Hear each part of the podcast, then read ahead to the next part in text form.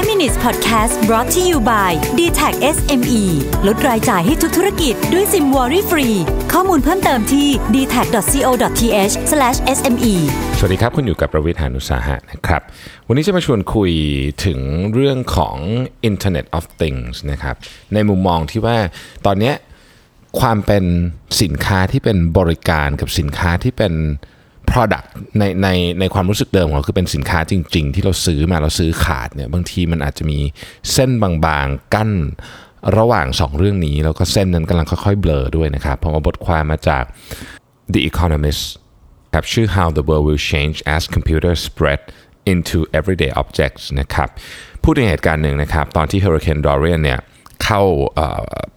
เข้าที่ สหรัฐเนี่ยนะครับ ก็มันมีข่าวหนึ่งก็คือว่าอีลอนมัสก์เนี่ยบอกว่าคนที่เป็นลูกค้าของ Tesla เนี่ยนะครับจะสามารถขับรถได้ไกลขึ้น จากการชาร์จแบตเตอรี่เพียงครั้งเดียว สมมติครั้งเดียววิ่งได้ 300 กิโลปกติ คราวนี้จะขับได้ไกลขึ้น ทีนี้มันมันมันเกิดขึ้นได้ยังไงนะฮะก็เพราะว่าจริงๆแล้วเนี่ยรถของ Tesla เนี่ยเชื่อมต่อกับอินเทอร์เน็ต นะครับแล้วก็มันมีซอฟต์แวร์ที่เหมือนกับคล้ายๆ กับว่าให้ใช้พลังงานแบตเตอรี่ยังไม่เต็มที่นะครับล็อกไว้ว่างั้นเถอะนะครับแต่ว่าซอฟต์แวร์เนี่ยจะถูกปลดล็อกได้จากสำนักงานใหญ่ของ Tesla ใน Palo Alto นะครับก็คือคลิกปุ๊บปลดล็อกเลยนะครับรถยนต์ที่มี serial number ต่างต่อไปนี้ 1 2 3 4 ก็ถูกปลดล็อกไปได้นะครับนี่คือสิ่งที่เกิดขึ้นกับของในยุคใหม่ที่เชื่อมต่อกับอินเทอร์เน็ต เราจะเห็นของประเภทนี้เนี่ยในแทบทุกอย่างที่เราสัมผัสนะครับ ตั้งแต่ตู้เย็นนะครับเครื่องทำกาแฟ ไปจนถึงวัวนะครับหรือแม้แต่รถแทรกเตอร์ที่ใช้ในฟาร์ม ทุกอย่างเนี่ยจะเชื่อมต่อกับอินเทอร์เน็ตหมด ซึ่งจริงๆ ฟังดูแล้วเนี่ยมันก็มีแต่เรื่องที่ดีนะครับคาดการณ์กันว่าในปี 2035 เนี่ยนะฮะจะมีอุปกรณ์เป็นหลายแสนล้านชิ้นที่เชื่อมต่อกับอินเทอร์เน็ต ทีนี้มันมันมีข้อดีเยอะนะครับ เช่น เราสามารถที่จะวิเคราะห์ได้ว่าวัวตัวนี้นะครับ กินยังไงนะครับ แล้วก็วิเคราะห์สัญญาณชีพของมันเพื่อที่จะคล้ายๆ กับว่าถ้ามันจะป่วยเดี๋ยวก็จะได้ให้ยามันก่อนอะไรอย่างนี้นะครับ เครื่องจักรก็เหมือนกันสามารถดูว่า เออ อันเนี้ยจริง ๆ มันต้องเป็นลักษณะของการซ่อมก่อนที่มันจะเสียได้ ก็คือดูแลอีกนิดนึงมันจะเสียเปลี่ยนก่อนนะครับ ประหยัดกว่านะครับ เราสามารถที่จะวิเคราะห์ได้ว่าควรจะเปิดไฟตรงไหน ปิดไฟตรงไหนนะครับแอร์เปิดแค่ไหนดี คนร้อนไปหนาวไปยังไงตรงนี้ต้องเปิดแอร์เยอะตรงนี้ต้องใช้แอร์น้อยลงนะครับของพวกนี้เนี่ยอาจจะเป็นของที่เล็กๆ น้อยๆ ในณจุดจุดเซนเซอร์ที่ถูกทำขึ้นมาอันนั้น แต่ว่ารวมกันทั้งหมดแล้วเนี่ยมันมี impact กับเศรษฐกิจอย่างมหาศาล impact กับมนุษย์ด้วยนะครับ ยกตัวอย่างเช่นระบบ สมมติทุกคนใช้ smart home device ที่เป็นกล้องบวกประตูบวก ออดบวกอะไรพวกนี้หมดเนี่ยมันจะมีข้อมูลเลยว่าในเขตนั้นเนี่ยนะครับ เราจะสามารถถ้าเป็นตำรวจแล้วสามารถเข้าไปถึงข้อมูลเหล่านี้ได้เนี่ยก็จะเห็นเลยว่า สมมุติว่ามีคนขึ้นบ้านโจรเข้าไปขโมยของบ้านนี้เนี่ยไปทางไหนหนีไปทางไหนอะไรอย่างเงี้ยนะครับคือมันจะมีข้อมูลต่างๆ ให้วิเคราะห์มากมายนะฮะทีนี้สิ่งที่คนเขากังวลกันนะครับพอพูดถึงเรื่องนี้เออพอฟังดูทุกอย่างมันไม่มีอะไรหรอกที่มีแต่ข้อดีอย่างเดียวใช่ไหมครับสิ่งที่คนเขากังวลกันก็คือ surveillance capitalism คือตอนนี้เหมือนข้อมูลทุกอย่างมันถูกส่งกลับไปที่ใดที่หนึ่ง ก็คืออย่างในกรณีของ t ท s l a คือสำนักงานใหญ่ของ t ท s l a เนี่ยก็กลายเป็นว่าคนที่ขายของให้เราเนี่ยจริง ๆ แล้วเนี่ยเขาไม่ได้ขายขาดซะทีเดียว เพราะว่าเหมือนเขามี service ติดมาด้วย แล้ว service เหล่านั้นเนี่ยนอกจากมันจะช่วยให้เรา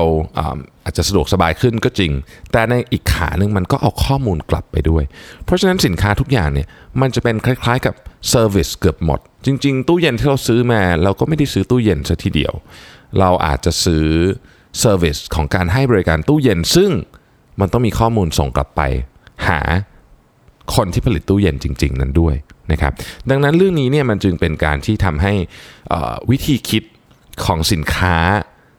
และบริการที่มันเคยถูกแยกออกจากกันค่อนข้างเด็ดขาดเนี่ยไม่เป็นอย่างนั้นอีกต่อไปนะครับมันมีเคสหลายอันนะฮะเช่นเคสของบริษัท ทำแทรกเตอร์นะครับบริษัททำแทรกเตอร์เนี่ยมีซอฟต์แวร์อันหนึ่งที่ไม่ให้ลูกค้าเนี่ยสามารถที่จะซ่อมรถแทรกเตอร์ด้วยตัวเองได้ เป็นต้น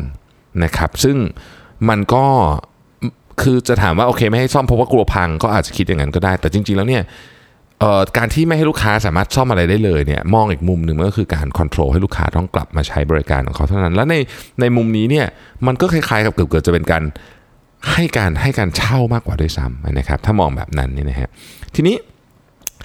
ในบทความนี้บอกว่าเนี่ยเป็นประเด็นที่ต้องมาคุยกันเยอะเลย เพราะถ้าเกิดว่าเรากังวลเรื่องว่า Facebook Google เก็บข้อมูลเราเนี่ยจริง ๆ อุปกรณ์เหล่านี้เก็บข้อมูลเราไม่ต่างกัน และอาจจะลึกซึ้งกว่าด้วย เช่น อุปกรณ์ทางการแพทย์นะครับอุปกรณ์ที่ track การนอนของเรา พวกนี้เป็นข้อมูลทั้งสิ้น แล้วมันถูกส่งไปที่ใดที่หนึ่งนะฮะ เช่น ถ้าอุปกรณ์ทางการแพทย์เนี่ยถูกส่งข้อมูลไปที่บริษัทประกันนะครับเบี้ยประกันก็จะขึ้นอยู่กับ